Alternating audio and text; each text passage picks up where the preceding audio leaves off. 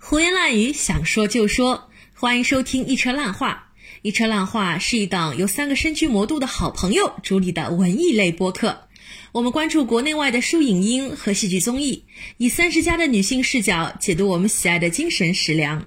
希望成为您的江浙沪文艺小指南。就是那种形式大于内容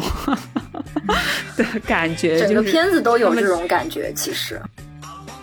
然后我还以为这是 一, 一部那个同同志影片呢、啊，看到最后，我看到最后四十分钟什么都没有发生，这确实。对，最后二十分钟什么都没有发生，我我我确实，最后我就放弃了。一个成熟女人真正想要的，也许就是一个眼中只有你的这样一个少年。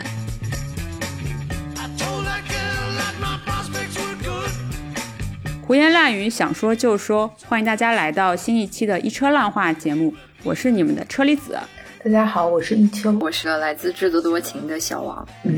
今天非常荣幸，就是嗯，车厘子老师跟一秋老师呃邀请我来这边随便聊一聊、嗯，呃，跟大家一起交流一下最近看的一些奥斯卡提名影片。驾驶我的车，其实我觉得也是，就是嗯。呃到最后有一个非常呃强烈的一个爆发吧，然后前面其实一直都让我觉得还挺难进入的，然后特别是他大概看到呃前十分钟过后，他就开始在车里面听那个他就是妻子给他录的那个 Uncle Vanya 的那个、嗯、呃话剧的录音嘛，然后然后我就我第一次看的时候其实就在这边暂停了之后，然后就问一球老师，哎呀，这个这个片子是跟这个万尼亚舅舅有很大关系的吗？他说是，然后他就给我丢了一个万尼亚舅舅的那个、呃、片子的链接嘛，因为最近、嗯、对 N T Life 正好是因为疫情没有办法就是在线下演出，然后他们就拍了一个这样子，在剧场里拍了一个呃万尼亚舅舅的这个新的版本的、嗯、就是像电影一样的东西，然后就在流媒体上发行了嘛。嗯对，然后多亏这个片子，然后我就去看了一下《万尼亚舅舅》，因为其实我以前很久以前在就是呃英国上学的时候有去现场看过一次嘛，但是当时对这个剧就是挺无感的，然后感觉什么都没有看懂，然后这次又看了一遍之后发现，哦，原来是就是这么一个故事。我能不能嗯，那个车车厘子老师，我能不能先，因为我没有看过《万尼亚舅舅》，然后你你或者是一秋老师，能不能用很简短的话给我们，或者是给我和其他听友没有看过《万尼亚舅舅》的听友简单讲一下，那那个剧那个契诃夫的这个《万尼亚舅舅》是讲了什么故事、啊？其实《万尼亚舅舅》就是说他在这个主角就是男主角万尼亚他。啊、呃，在四十七岁的一个时候，觉得自己其实这一生蹉跎了，然后呃一事无成。他就是他的姐已经亡故了嘛，然后他姐他姐姐的前夫，他就一辈子在这个一个宅子里面，大宅子里面给那个他姐姐的前夫打工。其实是因为这个宅子是他姐姐的嘛，然后他姐姐去世了之后，这个呃产权就。呃，归到他姐姐前夫，然后他姐姐前夫呢又带了是一个就是，呃，教授是一个文学教授吧，好像是，然后嗯，带了一个非常年轻漂亮，跟他相差差不多有十几二十岁的这么一个年轻女孩子，又重新住到了这个宅子里面，这个庄园里面来，然后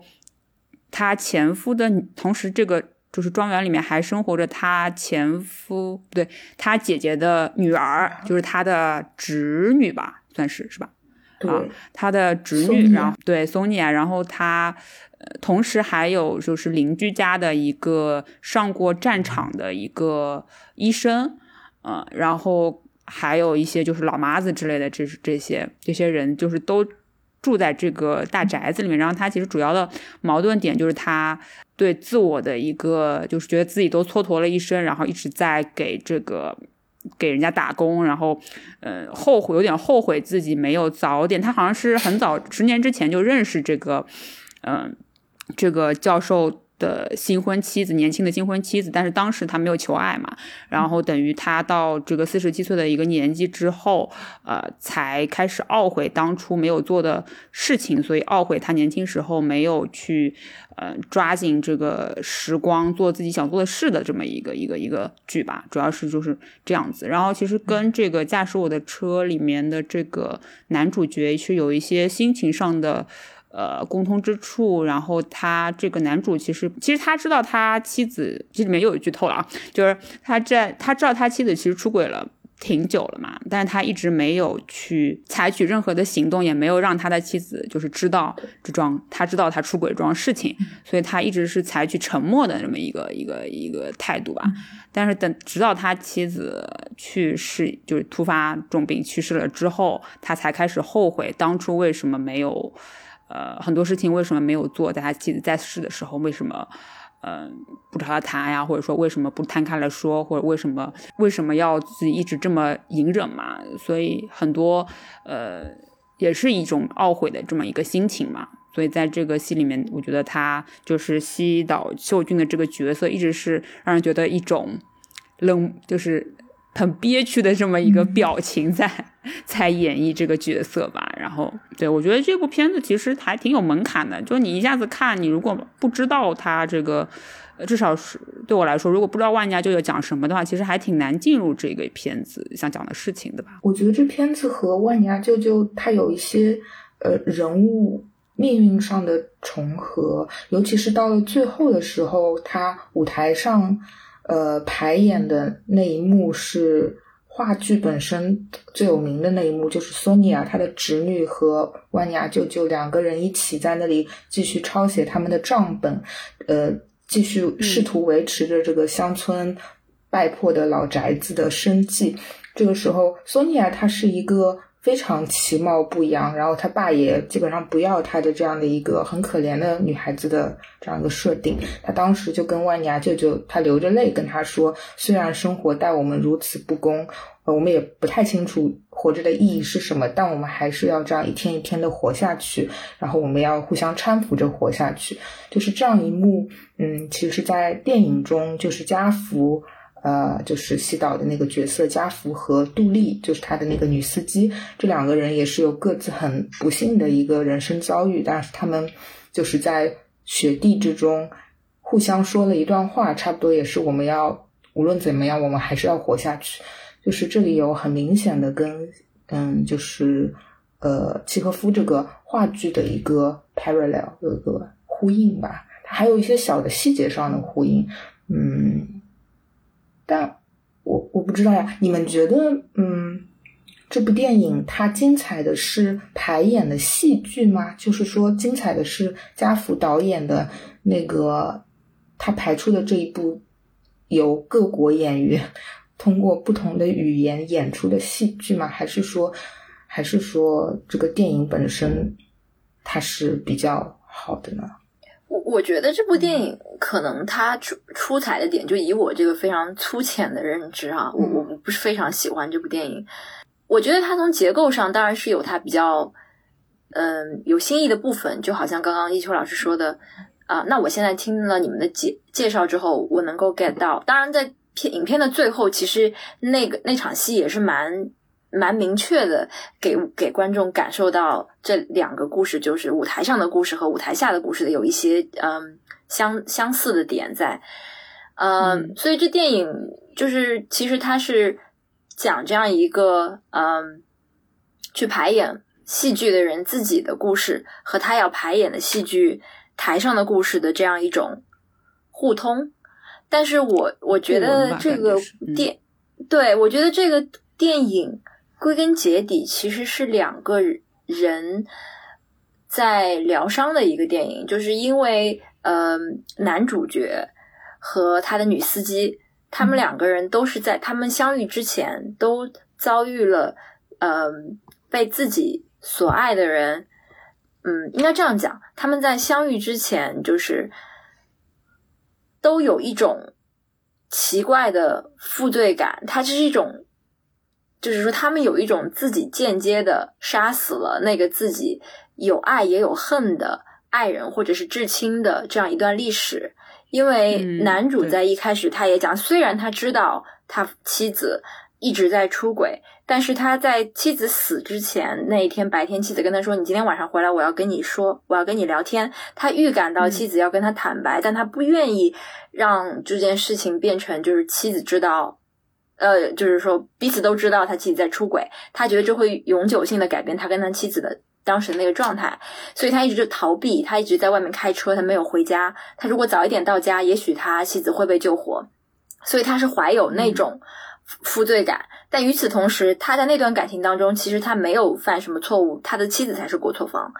而那个女司机就是他是对于他妈妈呃，就是他妈妈过去一直对他的那种呃，怎么讲那种那种方式的管教吧，他其实也是不能接受的，他是有恨的，但是他同时也知道妈妈对自己是有爱的，但是在发生塌方这件事情的时候他没有选择去救他妈妈，所以他们都有非常相似的这种身上背负的东西，然后这两个人呃萍水相逢，然后是通过间接的方式被告知了另外一个人他也有这样的故事，就是通过比如说在汽车上面的呃那位男演员的一个口中去讲这样一件事情，或者是呃，一直到他们回到了这个女司机的这个故乡北海道的这个小地方之后，他们才互相对彼此讲了那个 full picture， 然后他们才呃 get over 这样一段历史。我觉得其实他的故事的核心还是两一两个萍水相逢的陌生人一起学着嗯。呃抛下自己过往的历史然后 move on 的这样一个故事，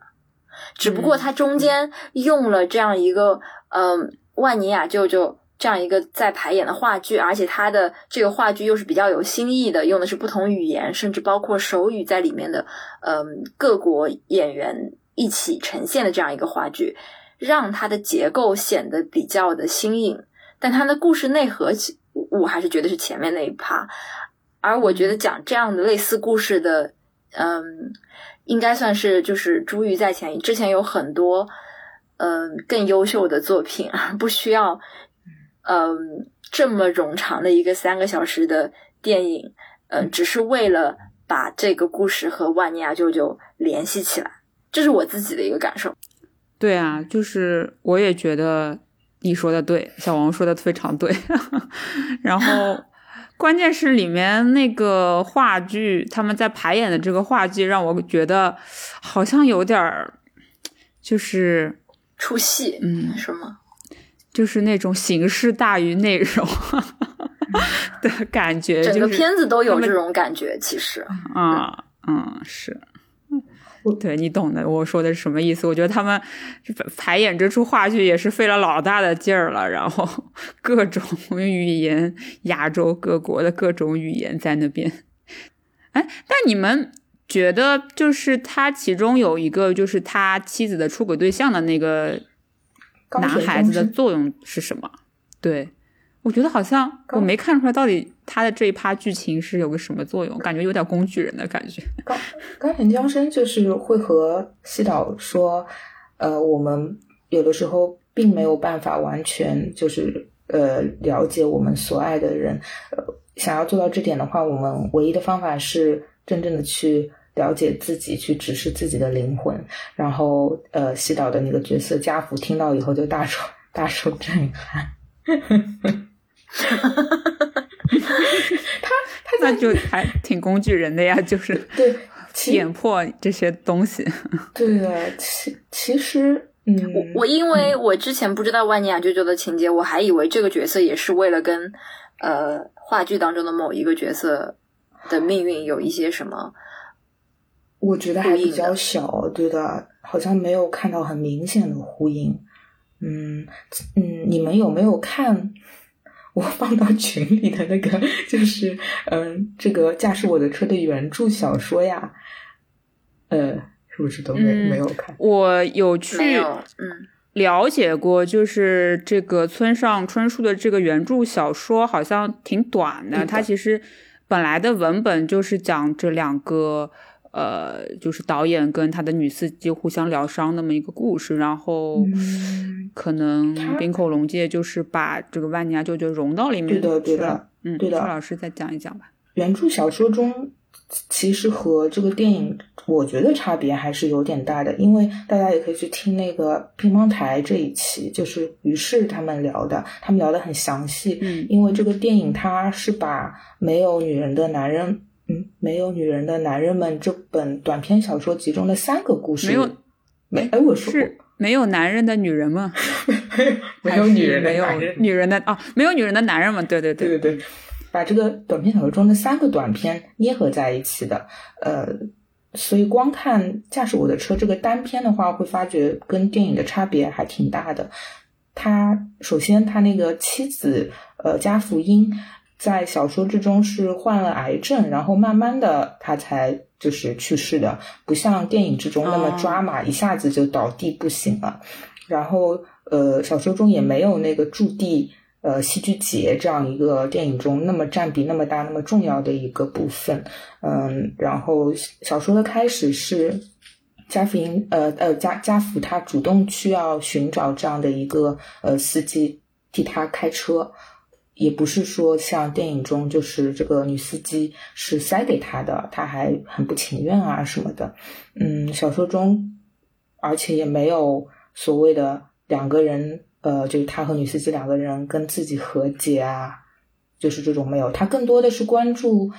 嗯家福还有那个他妻子的出轨对象这两个人在对话之中去回忆这个亡妻，然后会讲一下呃，他们对家福的往期的一个记忆，就是两个人一起听着爵士乐，一起在酒吧喝酒，这样子一个挺村上春树的一个场景。嗯，也他们最后就没有一个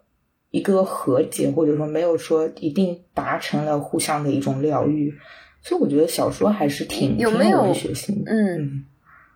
嗯，有没有一种可能是因为原著是没有女人的男人们，对吧？对的，那所以就是呃，重点就是在讲这两个失去了旧爱的男人们，而电影名字是《驾驶我的车》，所以他要讲花很多笔墨在讲这个男主角和这个车的一个关系。以及其实我想问两位、嗯、就是最后影片的最后啊，就是他的这个女司机是去到了韩国，因为他是在一个超市里面，然后那边呃整个环境包括车牌什么都是韩语嘛，但他等于说他去到了韩国生活，而他还开着这一辆红色的车。我想问你们觉得是男主角把这辆车送给了女司机，然后他去了韩国生活呢，还是说嗯、呃，他们俩一起去了韩国？我我没有觉得他们俩会一起去韩国，我想的就是可能就是家福他把车送给了。我也很疑惑，就是嗯，因为我在看到最后这一幕的时候，我在想，诶，为什么是韩国？是不是有一些什么呃联系？因为这个女司机她跟韩国也没有任何的联系啊，她为什么会自己独自一个人去韩国？然后但是她也没有讲说，可能是一个开放性的结尾，就是说她也没有讲说到底是男主跟女司机一起去了，还是说只是把车子就就脱离过去，把车子送给了这个女司机，然后女司机也脱离自己就是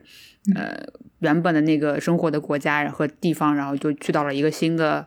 世界里面去，呃，去新的社会里面去生活。嗯，就大家都跟自己嗯 move on 了，这个是这个意思吗？我就不知道，我也挺迷惑的。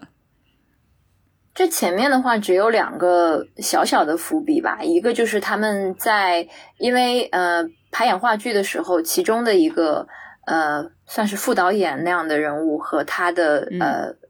就是聋哑的这个妻子，他们俩是韩国人嘛，所以当呃男主角和女司机去他家吃饭的时候，呃他们有问女女司机你能不能吃辣，因为韩国菜会比较偏辣一点，而他说可以。嗯，还有一个就是他们在他家的时候，呃，这个女司机有和他们家的小狗玩耍。那最后这个小狗也是出现了在影片最后的这个韩国，呃，位于就是跟着他一起去了韩国嘛，在车里。所以你要说伏笔的话，就前面有这样一个小小的伏笔，但是我想有可能对于女孩来说，就是离开过往了，离开她在日本这些不快的记忆，去一个新的地方，而且那个地方的这个嗯纬度也和北海道差不多，我猜，就是比较寒冷的一个地方。我我也不晓得为什么这个驾驶我的车的就是呼声那么高，因为我还很喜欢细岛秀俊啊，我就怀着很高的期望去看，我还一直在等高清，结果高清没出来，然后我就算了算了，我就赶紧先看一个，我看我想，嗯，这什么玩意儿，就还对啊，就是他一直是那种丧丧的表情，然后面无表情，然后我看到前十分钟什么，他就是看到妻子出轨，然后默默又装作无事发生，关上门又回到那个机场旁边的酒店，然后跟他打电话，我觉得什么？他到底想说什么？这个、这个、这个片子就很迷惑。我我觉得他那个排演的戏剧本身就是一个，就是挺很有获奖项的一个东西，因为他那个戏剧非常呃 diversity diversity， 它非常有多样性，然后就是囊括了这种就是 disabled 的 actors 嘛，就是才嗯叫什么？呃，聋哑的演员，然后又非常海纳百川，囊括了很多种亚洲的语言，嗯，但它这个东西的内核又是西方的文学，所以就还挺国际化的一个一个东西。但我我反正我就觉得这个片子优秀的，如果是它的戏剧的演绎的话，不代表它整一个电影本身是非常非常优秀的，所以我就还挺疑惑的。但是一秋老师，我看到你去去年年底的时候看了那个冰口龙介的另外一部电影《偶然与想象》，你好像给了很高的评分。对的，就是他跟这一部，我是不是应该马上去看《偶然与想象》？他是不是会比《驾驶我的车》好看不少？哦，好看很多很多。首先，《偶然与想象》它是一个像一个短片集，它等于说每个故事只有二十到三十分钟。它很短，呃，然后它，我觉得它的戏剧冲突是那种发生在你眼前的，不像《驾驶我的车》，它有一些戏剧冲冲突，比如说女司机和她母亲的冲突，还有，嗯，还有她的那个亡妻和她各种情人的这种关系，都是发生在角色的话语之中、回忆之中，就你要脑补。但是像，呃，但是像那个《偶然与想象》。反正我喜欢比较具象的东西嘛，它直接演出来了，我就觉得特别好。而且偶然与想象它是能够把就是一个普通的生活的日常的场景，嗯，带来很多的戏剧性，然后让你仿佛在看，仿佛在看话剧一样，就是就这种感觉，哎，还挺好。我还特别喜欢第三个故事。犬之力我其实是故事本身我没有看懂呀，我就今天下午刚刚看完，看完了以后就到豆瓣上面去学习，然后就看了个懵懵懂懂。嗯，豆瓣上面有一个影评是他去比较了犬之力的原著和这个电影当中哪些有嗯没有重点描写的部分，嗯，我觉得你可以看那个影评，其实还对你一些整个电影应该蛮有帮助的。对的，我看到说原来那个男孩 Peter，嗯，他的父亲当时呃生前是被就是那个 B C 演的角色 Phil 就是霸凌欺负的，然后导致了他父亲呃之后的那种就是酗酒啊，然后最后上吊啊，所以他等于那个男孩子对于 Phil 这个角色怀恨在心是由来已久的。我就我就对我看了一点点就那个长评。我觉得我可以先讲一下，就是简·坎皮恩这个导演，我之前看过他的《钢琴课》，呃，但也是很久以前的事情了。他就感觉他是一个风格化、个人风格特别强的一个，呃，就是金发飘飘的一个很有很有个性的新西兰女导演。嗯，后来看的印象比较深的是《Top of the Lake》，就是叫《迷湖之巅》，这是一个以新西兰呃皇后镇为背景的一个迷你剧，一个探案刑侦迷你剧。它一共有两季，嗯，第一两季都是由那个 Elizabeth Moss， 就是《使女的故事》的女主角，呃，女演员来主演的，是一个当代，基本上是一个当代剧。还挺好看的。我当时去那个皇后镇的时候，就是很有代入感，就是那种迷雾啊、山水啊，然后这种感觉，呃，很有感觉。嗯，所以我看《犬山记》的时候，看到 I M D B 上面说，一开始那个女主角，呃 ，Kirsten Dunst 本来是要由那个 Elizabeth Moss 来演的。呃，后来好像档期的问题， oh. 对的，就还是那个邓斯特上，但我觉得邓斯特挺好，挺适合的。对，你们知不知道那个邓斯特和 George， 就是他剧中的那位呃丈夫的演员，其实是真实的夫妻俩。Oh. 对，我是看了影评才知道。我好像，嗯，对我好像有看到这个八卦。对，对然后啊，就是你刚刚刚呃，一秋老师有提到那个《犬山记》嘛，它其实是就是奈飞的一个。译名对吗？然后国内就是会把它叫做犬之力。是的，嗯，对的，两个。但是犬之力感觉就不知道，对，不知道想说什么。是的，的一个名字。因为这个 Power of the Dog 应该是取自圣经中的一段话吧？但是我不知道一秋老师有没有研究过，哦、我我并不是很能理解它在圣经的这个上下文里面是什么意思，没有研究过。所以《犬山记》其实是比较好理解的一个名字吧，因为就是那座山，嗯、它看起来像 barking dog 嘛。嗯嗯。而且、嗯、而且，我觉得也就是在那一个场景之下，才是呃 B C 演的这个 Phil Burbank 完全也不是完全，就是他对了他对这个男孩子另眼相看的原因，就是因为他。也能够一眼看出这个山是像什么，就跟他过去的那一位嗯 B H 一样。然后呃，其实还挺惊讶于这个呃 Benedict Cumberbatch 他那个演技的嘛，因为他是英国人嘛，对吗？然后要演一个就是纯纯的这种美国人，还是那种感觉就是形象上面，虽然他好像。呃，其实是一个就是挺有学识，但是他主动，呃，变成了就是这种比较呃不修边幅的这么一个状态啊。他可能就是也有一些自己内心的挣扎，但是就是还挺惊讶于就 B C 能演，或者说挺惊讶于这个 casting 可以 cast 到他演这个角色嘛。我觉得，嗯，就我反正没感觉他是英国人，就一点这种色彩都没有，比较信服他他的演技的还是。嗯，然后我一开始看这个片子的时候，其实它也是相相对来说节奏会比较缓慢嘛。然后我一开始看这个片子的时候，发出了这样的感慨，就是我觉得里面的每一个人都好矫情哦。就是怎么说？因为就是比基的那个角色本身就是那种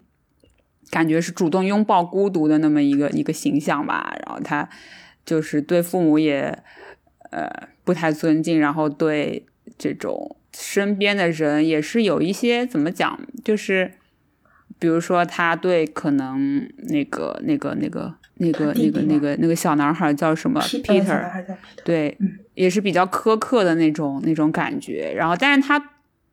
同时又是一个哎有那种倾向 L G B T 倾向的人嘛，但他自己不愿意承认，所以我就觉得他本身也是个很就是自我挣扎的一个一个人。然后里面那个就是科尔森·邓斯特演的那个那个角色，其实也挺纠结的，就是他他的哎是等于是受欺负，但是他也没有这个能力，或者说他也没有这个勇气去。呃，直面就是那些，然后等于是靠那个，嗯，等于是靠那个 George 那个角色去帮忙传达这种这种意思啊什么的，所以我觉得就这里面的人物其实都让我感觉挺矫情的。我在看这个片子一开始的感觉就是这样子，但是后来看着看着就觉得还是拍的不错，就是它里面有一些。呃，镜头的运用啊什么的，我觉得还是挺有挺老练的吧。就是你没想到很多镜头能够这么使，就是让他整个，我觉得整个特别是 B C 的人物，这看起来就是非常的跟着他的情绪走吧。嗯，然后而且它里面的风光还蛮好看的，就里面有很多什么他去湖里面游泳裸泳的那个。那个镜头啊什么的，对，我我记得好像是有在豆瓣看到对于导演的采访，问他为什么不把这个情节，尤其是结尾的部分拍得更加的明确一点，但是、嗯呃、好像导演就是觉得说他想用氛围和这个演员的表演本身来呃支撑起这部电影，而不是想把一些就是没有很直给啦，就有点回归到刚刚车厘子老师说的那个电影当中的留白的这个部分。它有很多呃铺垫是比较嗯、呃、subtle 的。啊、呃，我一开始都没有想到说他们还在开饭店的时候，他妈妈说要要弄三只鸡，要去炸鸡，让他儿子去去办这个事儿。我没有想到说这个就是一个铺垫，是他儿子一直都比较的冷血，在对于这个呃动物也好啊，呃、嗯嗯，人就是他对于这种杀戮其实是没有那么介意的，包括他后来在啊、呃、那只兔子。也是一样，就其实这一步一步都是在铺垫最后的一个嗯最后的情节。我我想问、嗯、你们看电影的时候、嗯、看出来是那个啊呃听听友们现在开始剧透了，嗯、啊、有有没有看出来是那个男孩子把把 Phil 这个角 Phil 给弄死了？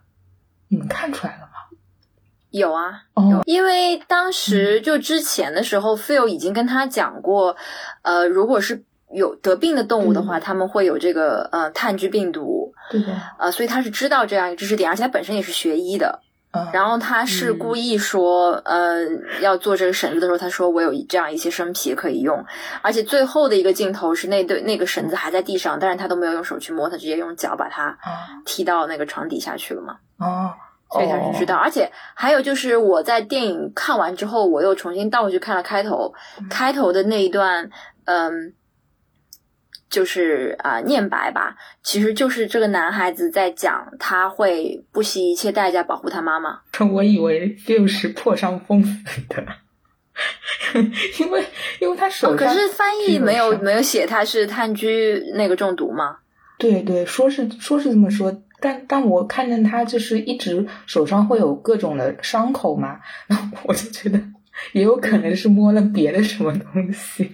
就觉得他很不小心。我就完全没有把这个跟那个男孩子，嗯，联想在一起。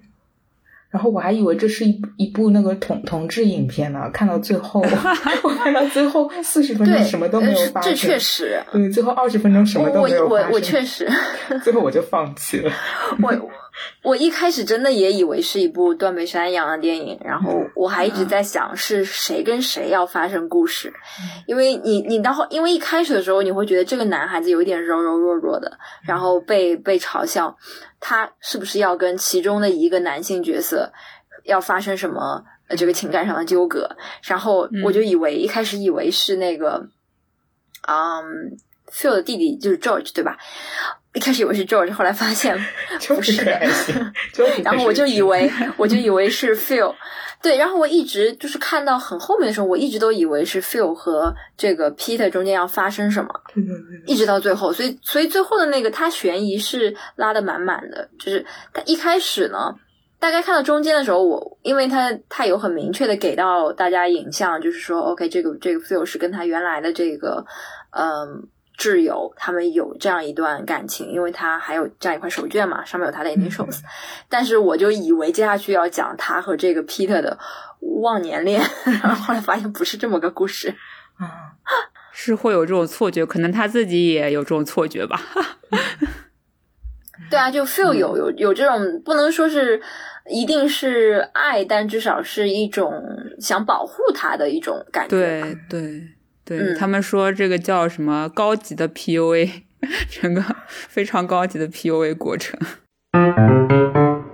好的，那么前面大家已经听到了我们的嘉宾小王、一秋老师还有车厘子老师给我们分享的今年的奥斯卡的提名影片当中比较主流以及讨论热度比较高的几部作品。其实我也看了，但是我看完之后其实我愣是没有特别强烈要讨论的这个欲望。对于我来说，其实每一年的奥斯卡的片单里面，但凡如果只要有一部能够让我觉得印象特别深刻的话，那我觉得这一届就已经是很成功的了。比如说我记得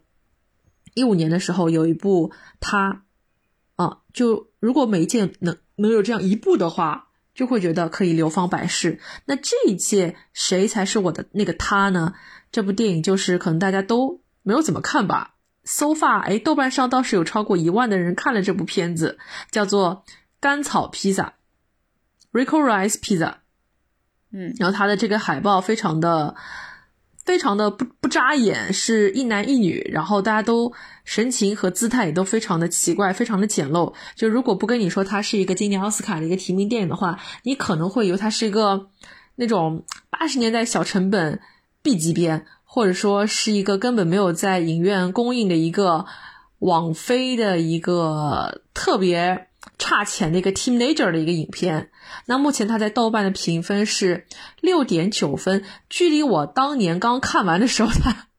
简直是下降了一个水准。当年我看的是它有 七点几 分，现在已经掉到六了。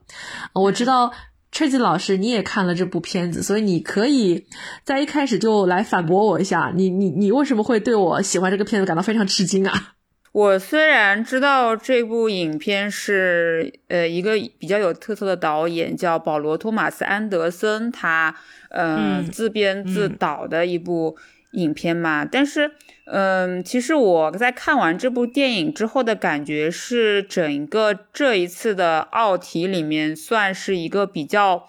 独立电影性质的那么一个片子吧，嗯、所以我觉得其实它的气质让我感觉不是特别像奥斯卡会偏爱的那种类型嘛，嗯、特别是、嗯、呃，可能有人说今年的那个法兰西特派就是没有入围最佳影片，嗯、没有一个提名嘛，嗯、就挺可惜的，嗯、因为我们知道那个韦斯安德森，韦斯安德森也是。就是非常有个性的一个导演嘛，然后他的片子也是挺独特的，嗯、然后之前也有很多次有就是各大奖项的提名啊，包括奥斯卡的提名也也有嘛，但这次就感觉这两部片子就是从导演资历或者说是从这个嗯怎么讲，就是都是比较独特的作者电影来说，其实是有点旗鼓相当，但是呃就很可惜法兰西特派他没有入围整个奥提，嗯、反而是这部呃我们叫 P T A 的这个嗯就是保罗托马斯安德森的这个非常有独立电影性质的这个甘草披萨入围了嘛。嗯、我在看这片子的时候，其实我觉得它整个的切入点就是非常的小，是一个小镇故事，嗯、然后小镇青年这样的一个、嗯、一个题材吧。所以在这一批的整一个，我觉得还是相对来说比较大格局，嗯、就是宏大叙事，包括像贝尔法斯特呀、西区故事啊这种，都是就是大导演的，就野心还挺大的作品来看，就是还挺独树一帜的。嗯啊、呃，所以就想请木头来讲一讲，你为什么就是很喜欢这部电影？你推荐的理由是什么呢？嗯，好嘞，你前面提到了法兰西特派，那么这两部电影可能根本就不能在一个量级上去做一个比较，除了他们的导演都还是蛮大名鼎鼎的之外，但我听出来了，吹子老师意思就是我们甘草披萨它不配。他不配。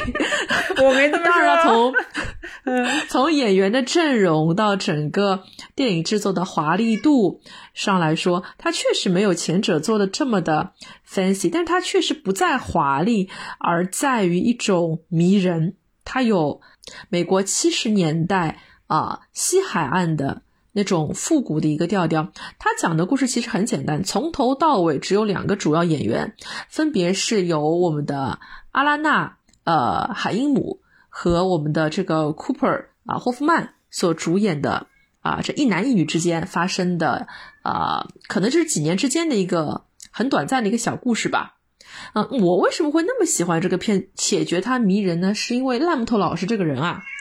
我就特别痴迷于这种一男一女永远含情脉脉，他们有说不清道不明的关系，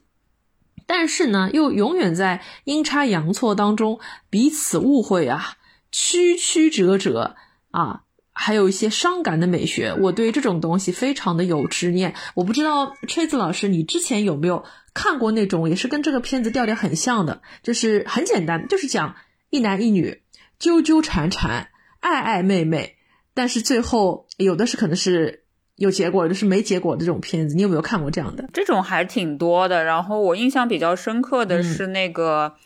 嗯、呃，两小无猜啊、呃，对的，两小无猜是还挺典型的一个例子嘛，就是两个人虽然青梅竹马啊、呃，然后非常般配，但始终好像也没有能够修成正果，一直不断的分分合合这么一个故事吧。嗯，对。然后我看的时候还想到很多我们中国华语地区的一些片子，比如说啊、呃，向左走，向左走，向右走，还有心动，就是呃，我们俩认识那么多年，你一直这么忙，但是你什么时候有空嫁给我，就会让我想到很多我们非常具有那种人文关怀的一些文艺爱情片，所以这是我喜欢它的第一个原因。我喜欢它的第二个原因是，这片子实在是太沙雕了，这片子是有一种沙雕的是有种沙雕的快乐。它片长一百三十三分钟，其实一点都不小清新，但是你在看这个片子过程当中，你会忍不住的就是拍大腿想，它怎么会好笑成这个样子。就是两个主角他们一直在傻兮兮的做一些不着调的事情，因为这个男生他是只有十五岁，而这个女生在影片一出现的时候她已经是二十五岁了，所以从这个社会的这个情与理的这个角度来看，这是不能相爱的两个人。因为你如果一旦发生什么，对于女生来说，你这是犯法啊，你这是犯法啊，你不能这样，对不对？所以他们一直以来，虽然说他们在一起做了很多事情，比如说呃，男孩子带着女孩子去当他的类似于是监护人，带他去演舞台剧，然后他过期之后呢，两人就在一起开了一家卖水床的一家商店。再到后来他又带着女孩子也去试镜，想看看能不能做做演员，然后一直到他们两个人啊开着一辆大卡车去给这个芭芭拉史翠珊去送水床，去送货等等等等，他们在卖水床和要演戏之间反复横跳的故事。嗯，每当有人问起来，哎，你们两个人是什么关系啊？男孩子就说，哦，她不是我的女朋友啊，她暂时还谁都不是啊，但是他们俩却一直相伴了很长的一段时间，其中还呃有牵涉到女孩子那边的三段恋情。那这三段恋情分别都非常的狗血。第一段恋情是男主角的童星时代的好朋友，是另外一个男童星，他的第二个恋人是一个呃也不算是恋人吧，是一个肖恩潘所主演的一个啊，曾经的好莱坞已经过气的一个孤胆男英雄，他的特技是表演飞车。然后第三个男人是后来啊，阿拉娜觉得嗯，我不能再跟你搞这种有的没的东西了，我要走上政坛，我要成为一个政治家。他开始去给一个当地的议员去当一个义工，他和这个议员啊有产生一些比较暧昧的一个情愫。而电影真正迷人的地方就迷人在阿拉娜他所遇到的这三个男人。所以可以说这是一个非常女性视角的一个片子。哎，木头老师，稍微我我稍微打断你一下哦。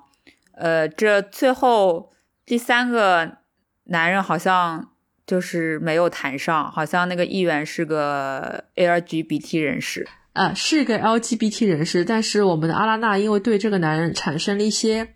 怎么说呢？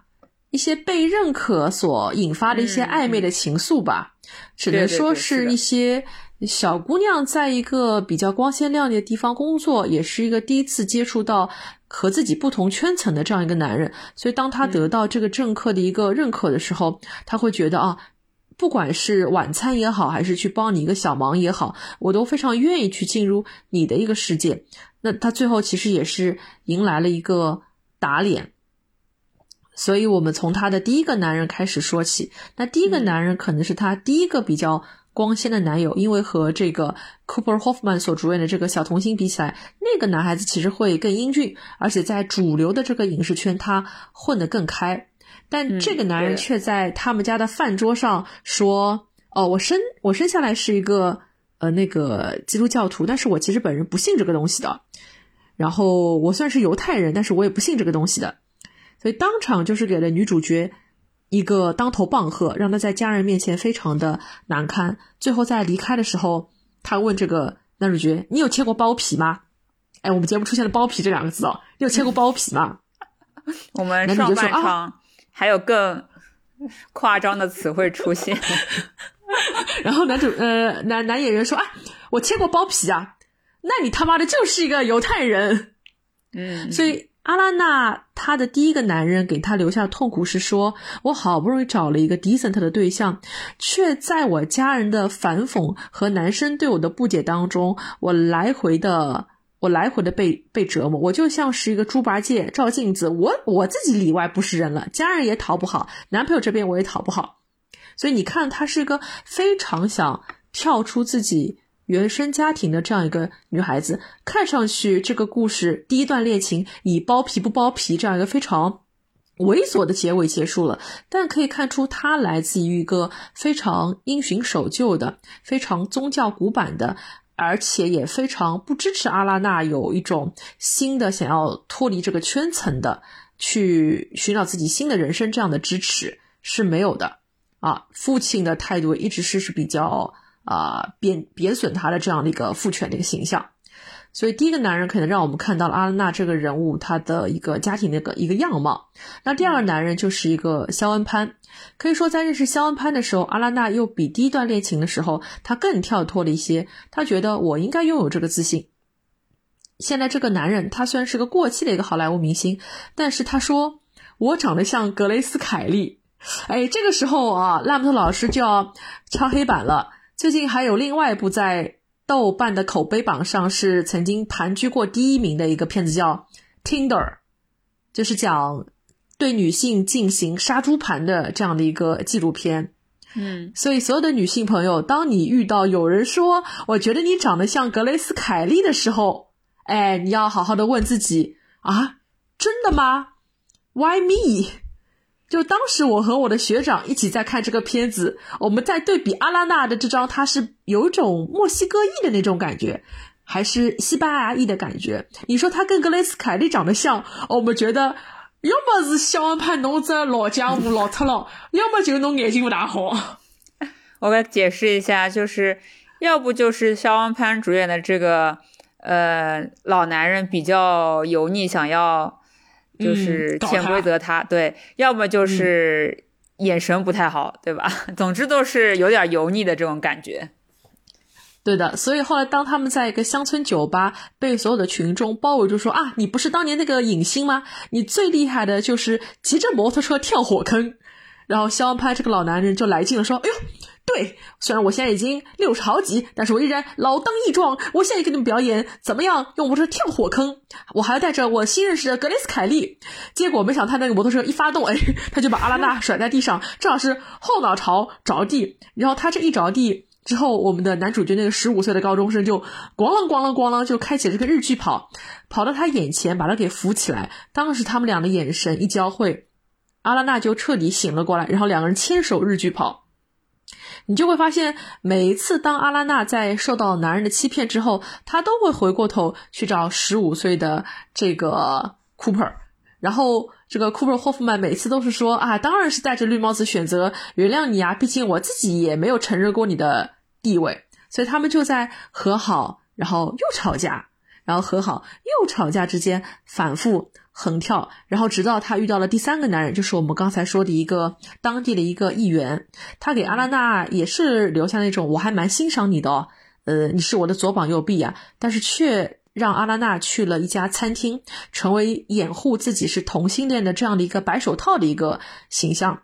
那当时阿拉娜在心中也是有一点点破碎，就是我以为我成了一个更了不起的人了，结果可能这一二三从低到高的社会等级，这三个男人其实你们都只是把我当成了一个女性花瓶啊、呃，一个纯粹的约会对象，一个拥有成熟封印的女人的一个性的性诱惑的一个代表，或者说是一个纯粹的让我表达自己还是老当益壮的啊、呃、雄性风采的这样的一个人身边的一个女花瓶啊、呃，或者说纯粹把我当成一个工具。所以很多人都不理解啊，那为什么他最后还是会跟这个十五岁的 Cooper Hoffman 在一起？就我看到的是一个十五岁高中生的一种嗯可贵之处，可贵处就是在于这个片子里面出现了形形色色以自我为中心的这样子的中年油腻伪君子，用这种看猎物的方式看女性这样的老男人，和他们对比之下，这个 Cooper Hoffman 他其实具有的一种是娃娃脸的孩子气，他也有一些女性的温柔气质，他像是一个男人却还没有长大。但他现在这个年龄段最可贵的是什么？我眼中看到的你就是阿拉娜，就是你自己，不管你和什么样的男人搞出了一种什么样可笑的事情，但是最后我都会成为那个接盘侠，把你接回去。所以这个片子当中你会看到很多呃，那三个三个坏男人和阿拉娜之间的一些情感的一些交汇，都是没有真诚的眼神对视的，而霍夫曼和他之间就经常有这种眼神的一些对视，让我觉得非常非常的真诚。所以也许二十五岁和十五岁这样的姐弟恋是可以修成正果的，一个成熟女人真正想要的也许就是一个眼中只有你的这样一个少年，这是让我觉得还蛮感动的。所以大家乍看之下觉得烂头老师是因为很喜欢看这种一男一女的这种呃姐弟恋的这种纯爱片，但我其实在里面看到了导演在非常阴损的在贬低三个社会上的油腻男人这样的一种幽默的笔触，这是我其实看的最开心的地方。对，烂头老师就是喜欢这样披着女性的皮，然后顺便看不起油腻男人，所以这个点能不能理解？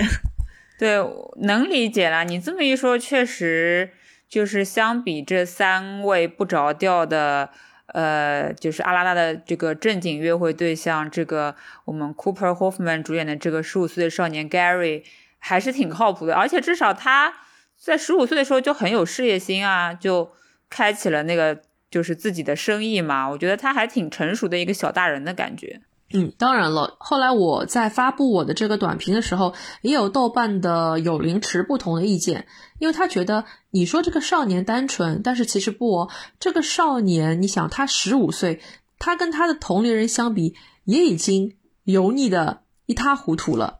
嗯，但是在我心中，他的这种油腻还是有那种我学着大人做一个小大人，我也喜欢跟女孩去调情。但是他在心里面有最基本的我对我女神的一个向往，所以我刚看完的时候我很不能理解为什么阿拉娜会扑到他面前说 I love you， 我不理解。但是如果说也有一个人这样子来对我的话，或许我也会奋不顾身的选择这样的一个男孩子，哪怕不是长相厮守，哪怕只是一年两年三年五年的这样的感情，我想我会愿意去做一个尝试并交付我自己。呃，我在看这个片子的时候就感觉阿拉娜她很想脱离她的原生家庭，因为她原生家庭 嗯, 嗯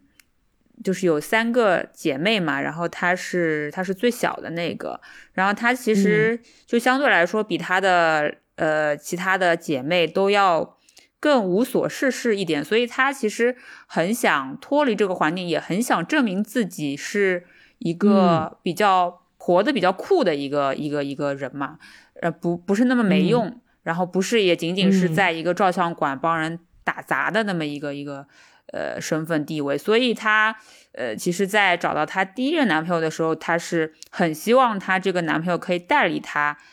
就是脱离这个她的家庭。没想到，呃，这个男朋友就是不能包容她，也不能就是妥协吧，对她自己的身份啊什么的。所以第一任男友让她失望了。那第二任男友呢，她以为找一个成熟的老男人就可以解决这个问题，没想到这个老男人呢，其实关注的只是自己的功成名就，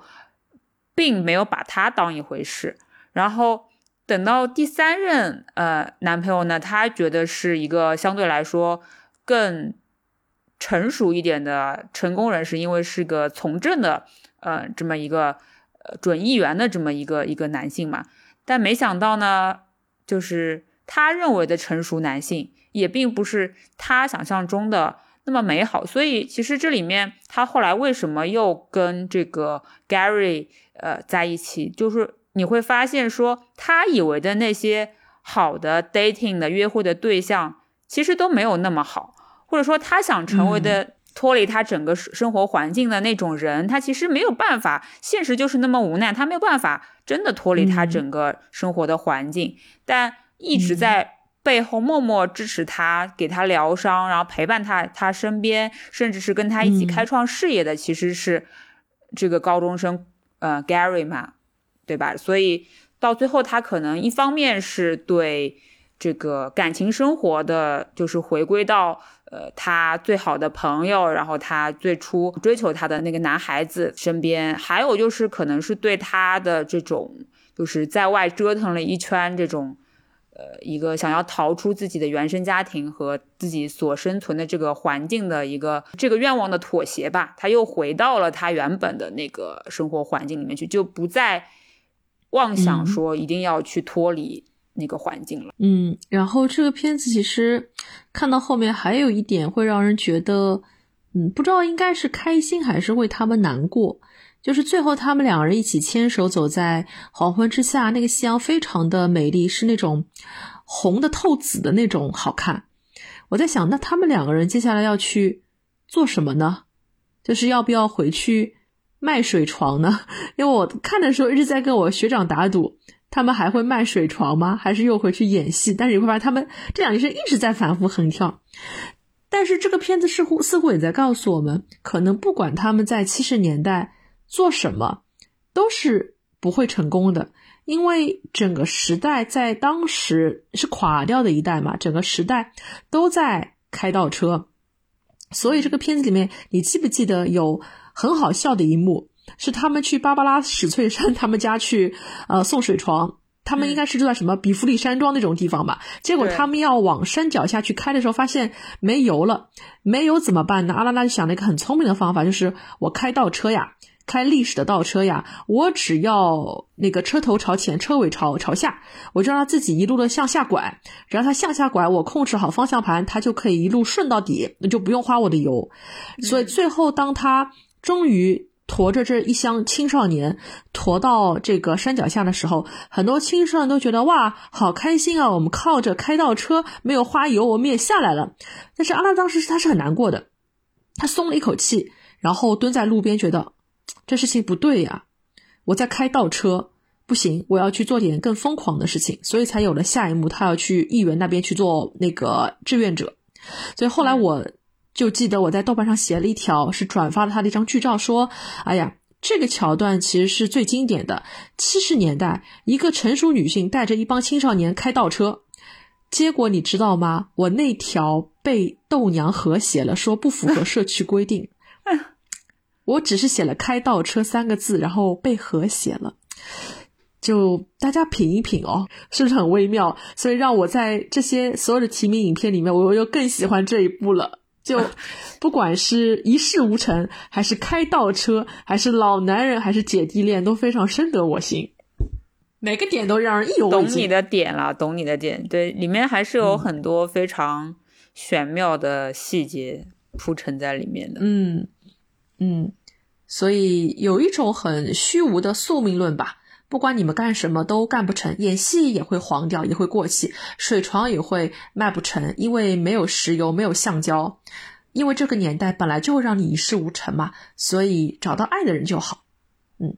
总的来说它是一个有着悲悯之心的，但是披着一个沙雕喜剧外衣的这样的一个怀旧故事片，还是挺推荐大家去看一下的。这样一听是不是觉得突然有道理了？你想不想看第二遍？呃，也并不想看第二遍，只是觉得就是比刚刚看完的时候好像可爱了一些了。这个片子是你对特你你没有看懂那个开倒车的片段吗？没有呀，恕我愚昧。那那不行，那就是大家知道吗？就是车子老师最近在外面花心的很，他最近不跟我看电影，他最近找他学妹看电影，他好多电电影都不跟我看。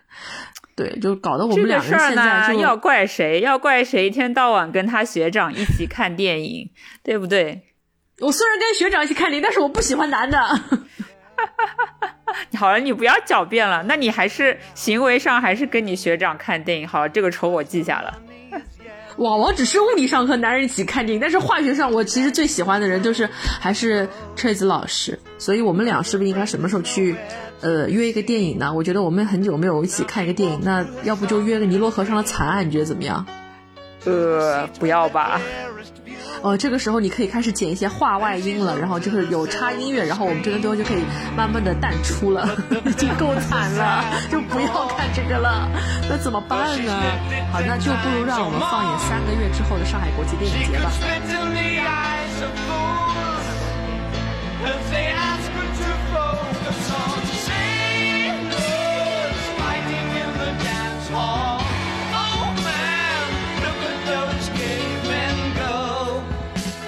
本期节目就是这样啦，那如果您有任何想说的，欢迎在各大平台我们的节目下方给我们留言哦，也欢迎搜索微信客服号 chat with rotten cherry 进我们的听友群，跟我们一起尬 C F